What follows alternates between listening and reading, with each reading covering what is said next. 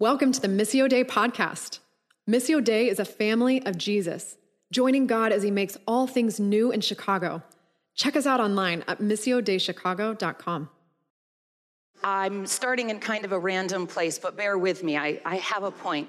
Just in the world of getting to know me, something you should know. I love the night sky. I love it.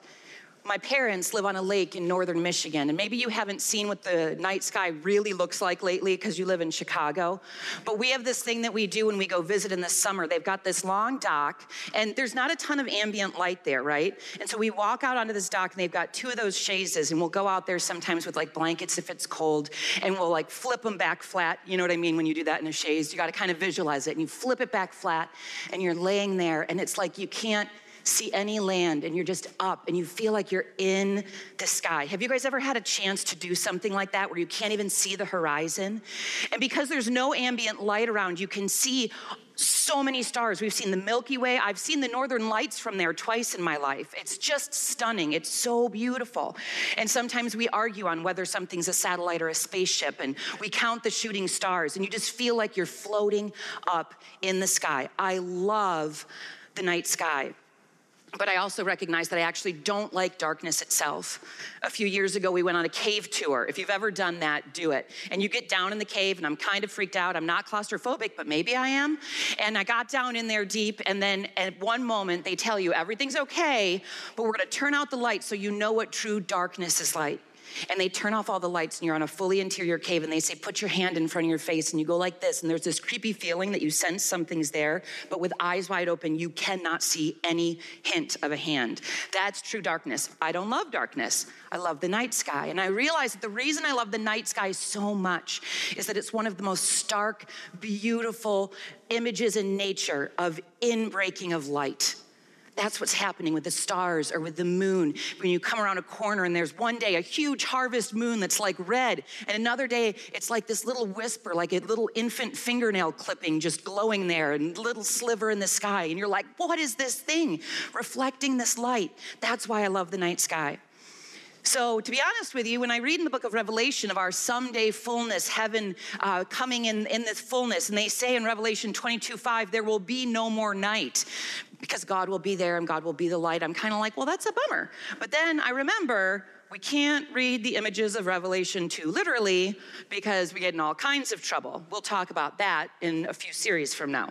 But I, whatever's going to happen, I'm sure it's going to be glorious and the imagery is still going to be there the language of lightness and darkness, including in Revelation, it's all over scripture. It's an image meant to conjure something up in us. That's why I start with just painting a picture of light and dark. Let's go back to the beginning Genesis 1, first verse in your Bible. In the beginning, God created the heavens and the earth. Now the earth was formless and empty, darkness was over the surface of the deep, and the Spirit of God was hovering over the waters. And God said, Let there be light, and there was light. God saw the light was good and he separated the light from the darkness. God called the light day and the darkness night. And there was evening and there was morning the first day. So, right from the beginning, we are using the imagery of light and darkness to create rhythms of life that we need to be sustained, right? It's beauty in both the day and the night. But we're setting up this concept of this being a really important image for separateness between lightness and darkness. And the powerfulness of this imagery, in my mind, is that it's almost sensory to us, right? We experience light, and it's so, so light and dark, and we stub our toe, and we experience the um, the feelings of lightness and darkness. So it's a beautiful metaphor for like illumination, our ability to see or not. And I would suggest, submit to you guys that the people in the ancient Near East, where this, uh, these ancient texts are coming from, they would have felt this so much deeper than us because they're pre electric light. And when the sun goes down and it's the middle of the night, if it's cloudy and you don't have some other source of light, you need a torch or a candle or something, or it is as black as can be. And so you live by the rhythms of lightness and darkness. You would feel it, I think, more than we do. So I want us, as we talk through this passage, I want you to allow yourself to kind of get into the feeling of light and dark, maybe an experience that you have beyond a concept. We're going to let this imagery be felt in our bodies a bit. The Apostle John uses this imagery a lot as well. He's kind of the poet of the gospel writers. He uses uh, the imagery of lightness breaking into darkness. John 1 1 through 5. In the beginning was the Word, and the Word was with God, and the Word was God. He was with God in the beginning. Through him all things were made. Without him nothing was made that had, has been made. In him was life, and that life was the light of all mankind. The light shines in the darkness, and the darkness has not overcome it. So let's pray. Jesus, light of this world, help us to see this passage that can look a lot like instructions and see instead your invitation. Um, help us to see you as uh, a source of illumination and light, source of life in this world. Um, just give us ears to hear what you have for us uh, this morning, whatever that may be. We love you, Lord Jesus. Amen. So today we are remaining in the second part of Paul's letter, teaching the Ephesians, and we've gotten from the part that transitions from the first series, the one we had before Lent, which was all about that identity fire hose. Here's God's plan, here's what God is doing in Christ. You're in Christ, you are set free, you have the Spirit. It was just, remember, like good news, good news. Here's the whole identity of who you now are because of what God has done, accomplished in Christ. Holy Spirit is a deposit. It's like Trinity language on fire, like the good kind of fire. It's so beautiful. And from that place, Paul is reminding the believers, the people who have now come already to believe in the way of Jesus. That's who's being addressed in this in this message.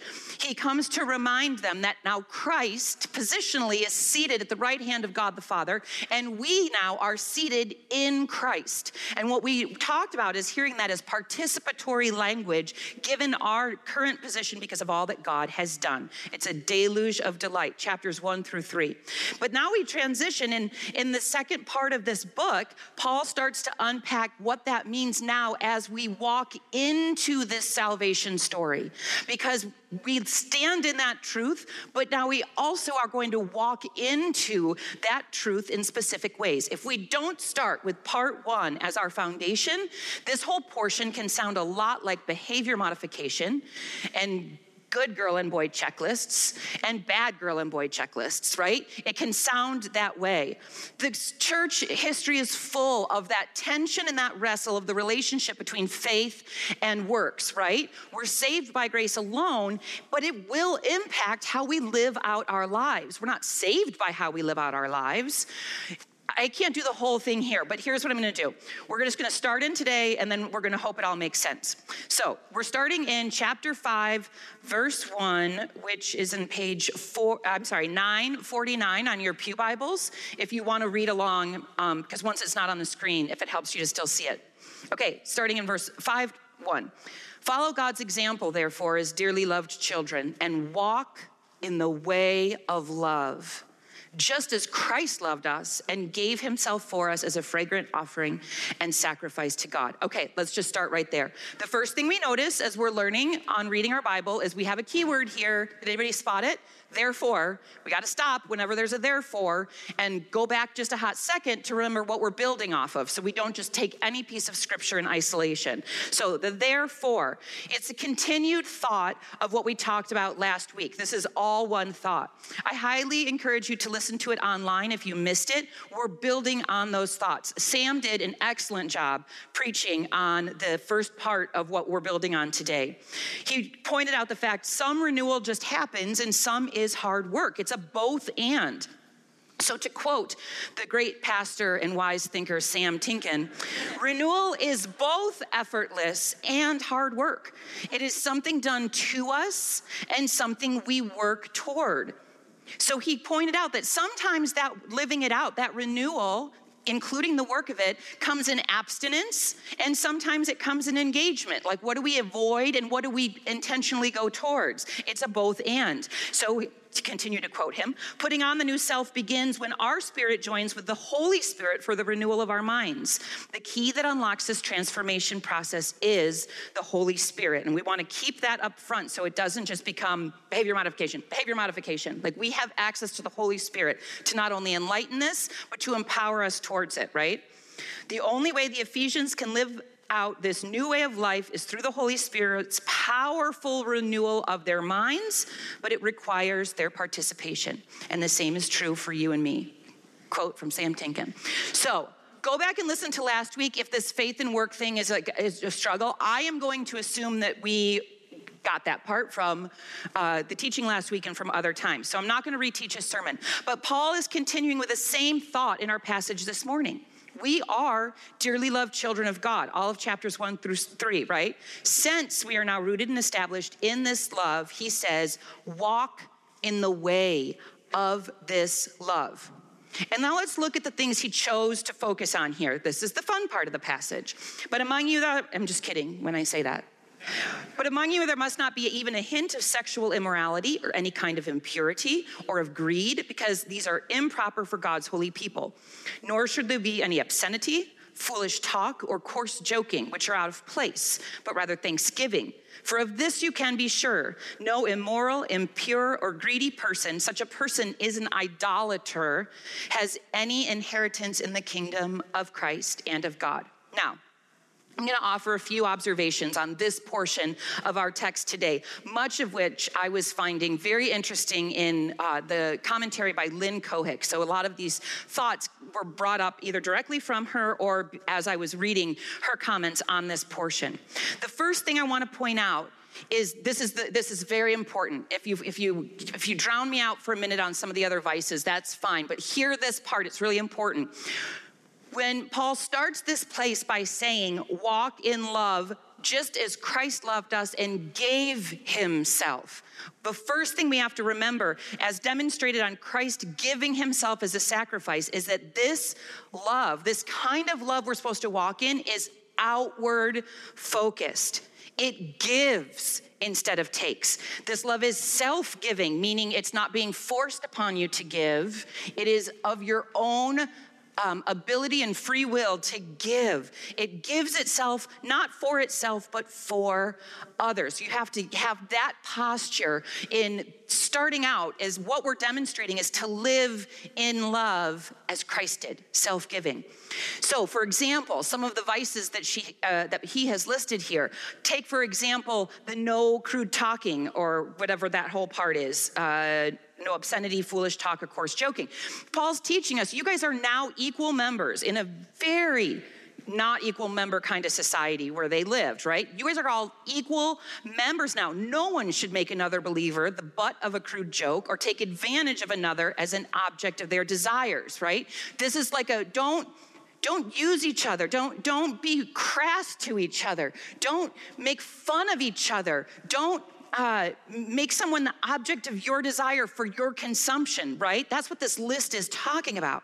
In calling some of these things idolatry, it's really interesting because Paul is talking that the, this, uh, oh, sorry, slight pause, idolatry. An idol was a thing in the ancient Near East where there were, there were lots of gods. Nobody was doubting the existence of the divine, but how they believed or expressed or worshiped that was different. And one of the ways is that many of the gods in that culture, there'd be like little images of them, little statues, and that would be called an idol. And you would, um, you would worship that thing. And so, one of the big 10 of the top 10 commandments of God right away in establishing his people was no idols. You can't capture me in a thing, and we don't want to get confused and start worshiping things. So, we don't usually struggle with like little statues being the thing that we were, but we want to be honest enough to say there are other things that capture the desire of our hearts even above our desire for God. And so, when that's happening, we call that an idol. And it takes a lot of humility and honesty to identify that. That was like the little side definition. You just like read a footnote that I forgot that I was needing to say. Okay, idolatry. In calling these things, where are we? Uh, the disorder, okay, so Paul is addressing that the root cause of alienation from God is the disordering of love such that the self is privileged over God. Why would greed be idolatry? Because I'm, I'm uh, prioritizing love of money over my love of God. So that's, that's what he's saying. Um, and on linking greed with sexual immorality, I think this is interesting too. Lynn points out that we in the West are not tempted with actual temples such as the, the huge one we talked about early on in um, Ephesus. but instead with internet pornography, for example, where we greedily consume others' bodies and create a virtual world of power and instant gratification. We desire objects made of silver and gold and pixels. This is where we have to open up our mind on what might be an idol so that we can be honest enough to say, I want to lay that down because that's all about me using something or someone for me and what I want me, me, me, me. So that's that's what we're getting at. And we are to walk in love like Christ did, which is self-giving, not other consuming. Does that help make that list make sense? Because otherwise I feel like you can look at this and be like, that's an interesting list of things to link together. But it actually makes a lot of sense when you're talking about self-giving love. Now, I am not going to do a long talk on sexual morality. Um, not only because the MD kids are in the room today, but that is one of the reasons. But this doesn't feel like the place for that talk. Here's what I want to say just really quickly. We believe that God's design for that kind of intimacy is meant to be within the safety and self giving, lifelong commitment of Christian marriage. And so you are in all aspects of your life self sacrificing willingly, not being forced by somebody else to submit, but willingly towards the other and in all places, including in your um, intimate life, that that is where you are in a self giving space of mutual love. So, if you were raised in purity culture, I was not exactly, I was like purity culture adjacent. So I've learned back exactly how deep that is, and I have seen the damage done about what healthy intimacy looks like. Um, I will buy the coffee, we can talk, and we will do that conversation somewhere else just for the um, relief of the parents, hopefully. But um, I just want you to know that that's what we're talking about is keeping this pure. And in that culture, the, uh, there was it, that whole topic was very freely recreational very freely recreational. I once heard it said that um, that kind of intimacy within marriage, not in the Jewish culture, by the way, not in Jewish culture, in that culture, that kind of intimacy within marriage was for procreation and everywhere else was for recreation. And by the way, that included your ability to use slaves for your own, they didn't have a say. So we're talking about a, a culture where that was prevalent and it was, it was a form of greed, in my opinion. So, okay, I'm gonna stop talking about that now. Um, Notice this as well. Paul does not ask the church to separate out of the society in which she is placed, but to walk in love such that the wider society would be attracted to the group of beloved children of God. That's what we're saying. We're like, share that light, right? That illumination in the dark places. So here's where we come to the lightness and darkness language. For you were once in darkness, but now, I'm sorry, not in. You were once darkness. Like, whew. But now you are light in the world in the Lord. Live as children of light. For the fruit of the light consists of all goodness, righteousness, of truth. And find out what pleases the Lord. Have nothing to do with the fruitless deeds of darkness, but rather expose them. Shine that light. It doesn't say that in the text. It is shameful even to mention what the disobedient do in secret, but everything exposed by light becomes visible, and everything that is illuminated becomes a light. So here we get to that illuminating imagery of having access to this light, living in light when you previously were experiencing darkness. You didn't see or know about God's goodness in Christ that we talked about previously in the letter. So that's what the darkness is in this imagery. Like you didn't know, you didn't know this stuff. Now you do. Walk in children who now have this illuminating light. Walk that out in love. It's just really silly analogy, um, but there's a time of day in our house. The back of our house is our, um, you walk into our, our kitchen and dining room. It's like one thing, and the porch is out back.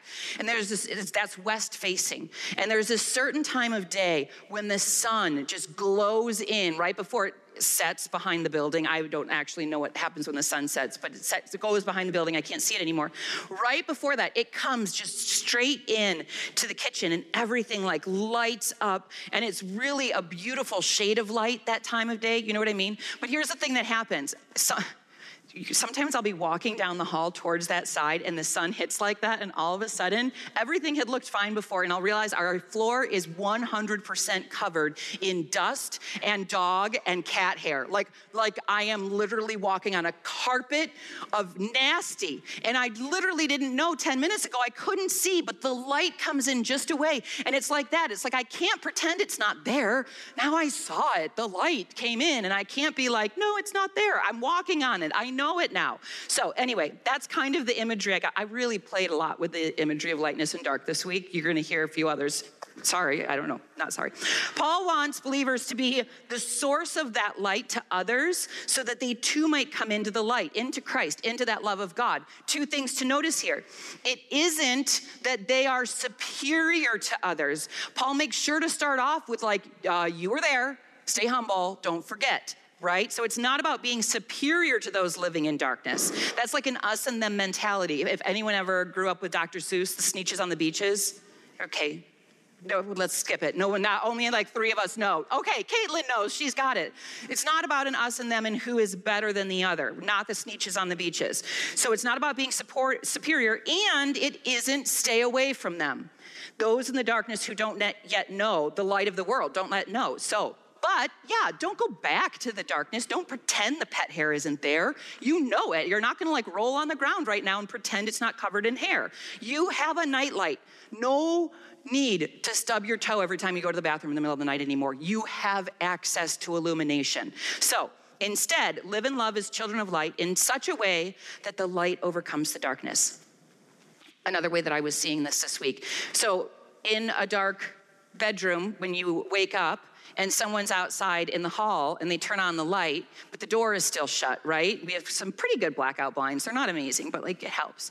And when you open that door from the lit hallway to the dark bedroom, what happens? Does the darkness seep out to the hallway? No, the hallway stays completely illuminated and the light comes into the dark bedroom that had been dark before. So that's that imagery. Like uh, it overcomes. Darkness goes that way. This reminds me of John's word. The light overcomes the darkness. It reminds me of Easter Sunday and an empty cave where the light overcame everything that darkness could give it. We know this, and now we live in that truth, walking this way, little beacons of light, breaking into dark spaces and sharing that light. It's the opposite of the greed that Paul was opposing this to, right? So we now see it's an antithesis to share that out versus to consume and take for self. So, moving on in our passage today, this is why it is said, Wake up, sleeper, rise from the dead, and Christ will shine on you we actually don't know what he's quoting. He put it in quotes, or I don't know, do the Greeks put it in quotes? I don't know if you do. Never mind. Pretend I didn't say that last piece. I don't know. Um, but he's quoting it. That's why it's said. And we don't know. It's not in scripture. So it looks from the language here, it's probably like a prayer or a hymn of celebration, maybe of resurrection of Jesus or of baptism. That's the language we have. But in any case, this was known in their community. Maybe it's song lyrics. So, but the language fits so beautifully with the illumination language of lightness and darkness darkness. Wake up. Come into the light. Let Christ shine on you. Paul uses similar imagery to this wake, wakefulness and light and dark in 1 Thessalonians 5, 4 to 8. So I share this so you can get the same, the same imagery that he talks about elsewhere. But you, brothers and sisters, are not in darkness, so that this day should surprise you like a thief, the day when, when Christ returns. You are all children of the light and children of the day. We do not belong to the night or to the darkness. So then let not let us not be like those who are asleep, but let us be awake and sober. For those who sleep, sleep at night, and those who get drunk, get drunk at night. But since we belong to the day, let us be sober, putting on faith and love as a breastplate and the hope of salvation as a helmet. This is a cry wake up, be alert, live in your light. I clearly felt myself very swept up into the imagery this week. And I had a couple of different times when it really did. Um, stir my heart in very specific ways. And as I was getting ready to um, put pen to paper or fingers to keyboard, um, I was like, which, which way, Lord? Which way am I supposed to, to end? And I decided, you know what? We're going to do a both and. They're brief. So don't worry. But I think we're just going to do both. One is inward, one is outward. Both were stirred in me. And I'm going to ask you to stop from information getting modes for just a second, wiggle if you need, and just say, like, what might there be for me in getting stirred. I'm not saying that these are like exceptional stories or anything, but we're just now going, I had a week to do this, to look at all the light and dark things and to think it out and to feel it. So now just see, does anything stir for you in this imagery as you really allow yourself? The creativity of language in scripture is so beautiful, right? Like get swept in and see what might be in these Melissa's silly things, but that, that might also be for me as you can hold on to it and ponder it and take into your week and look for those little light in breaking moments in your own creative imagination. Side note, when we do that, when we allow this creative language to sweep in like that, we actually are doing something formative because then all of a sudden, every time you see the blank, you are stirred in your heart just a little bit towards something that God is doing. So, anyway, live into the imagery.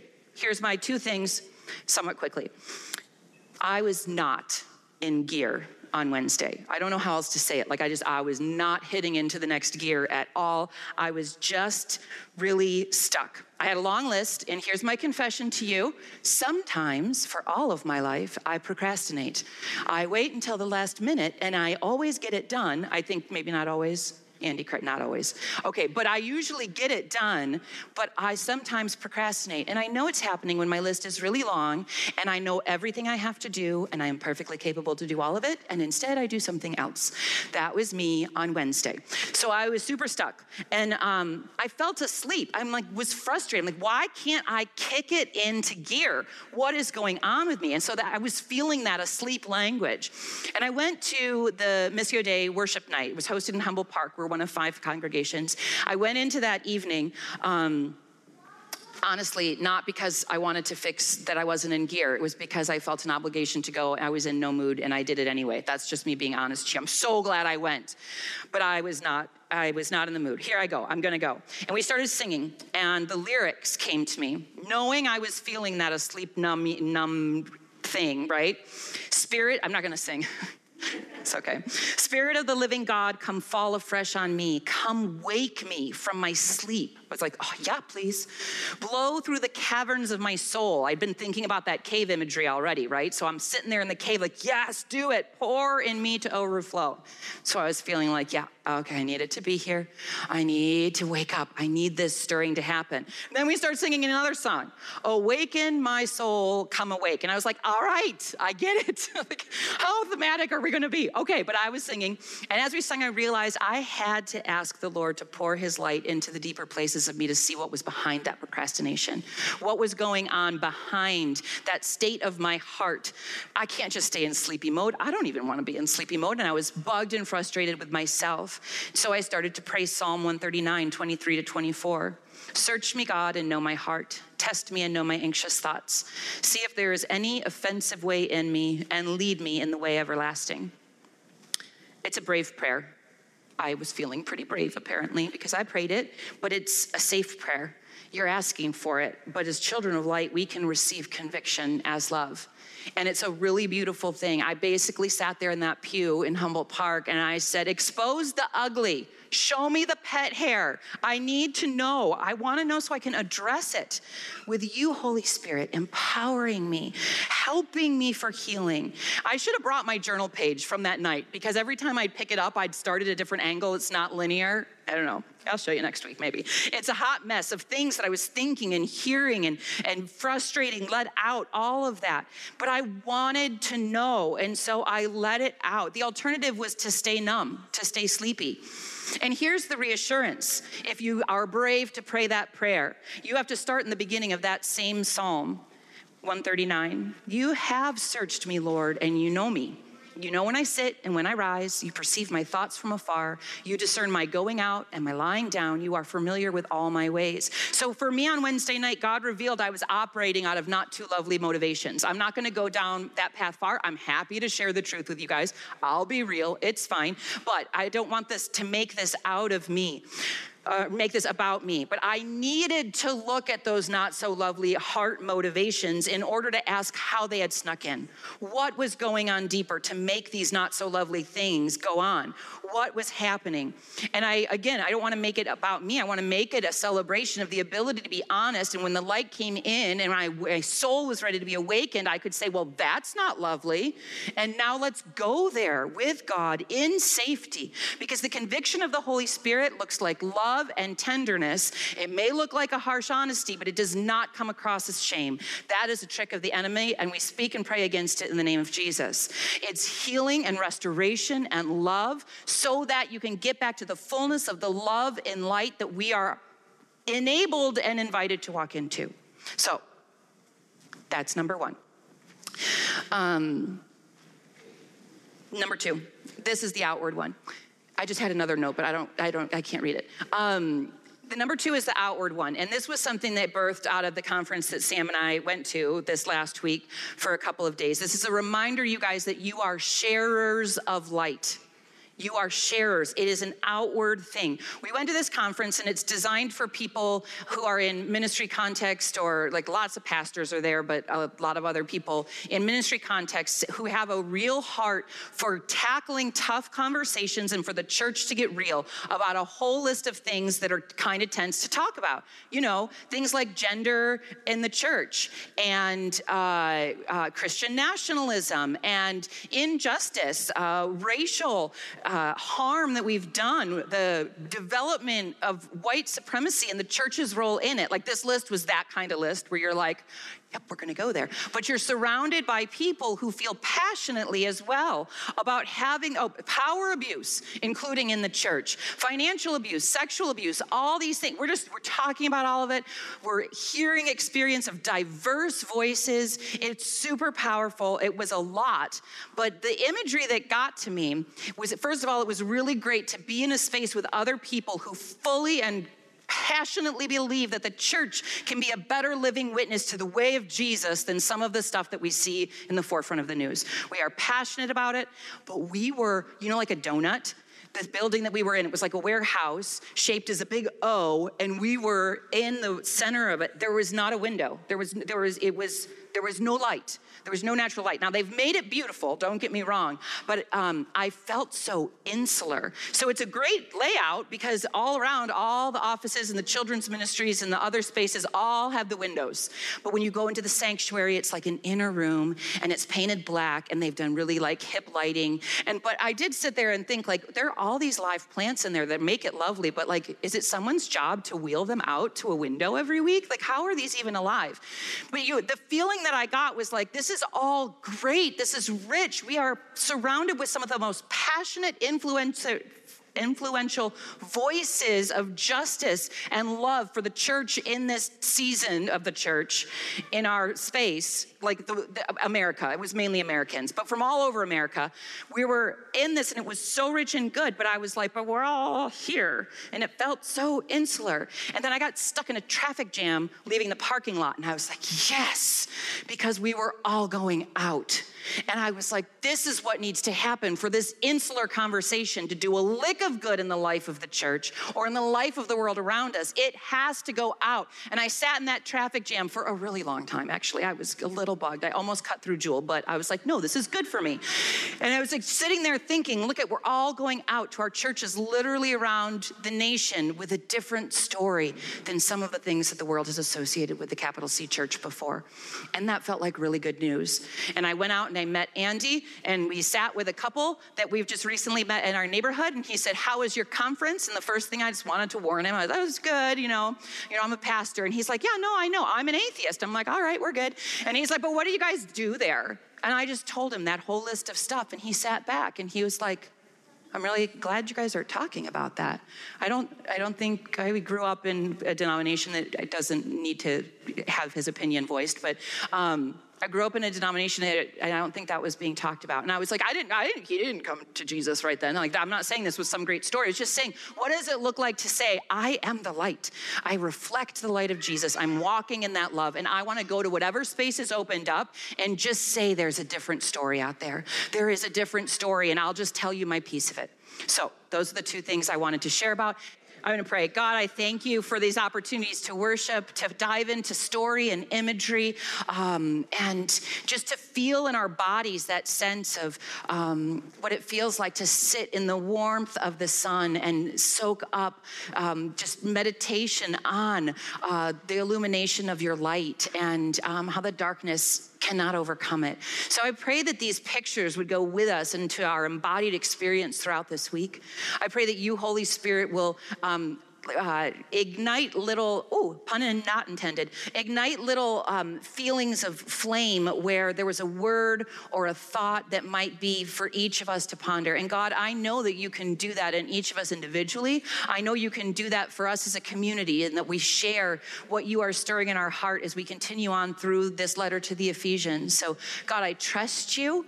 We love you. We thank you, Holy Spirit, for your presence in this place. We pray uh, protection over any lies as we look to illuminate the dark spots. I, I just pray protection in Jesus' name over every human in this space.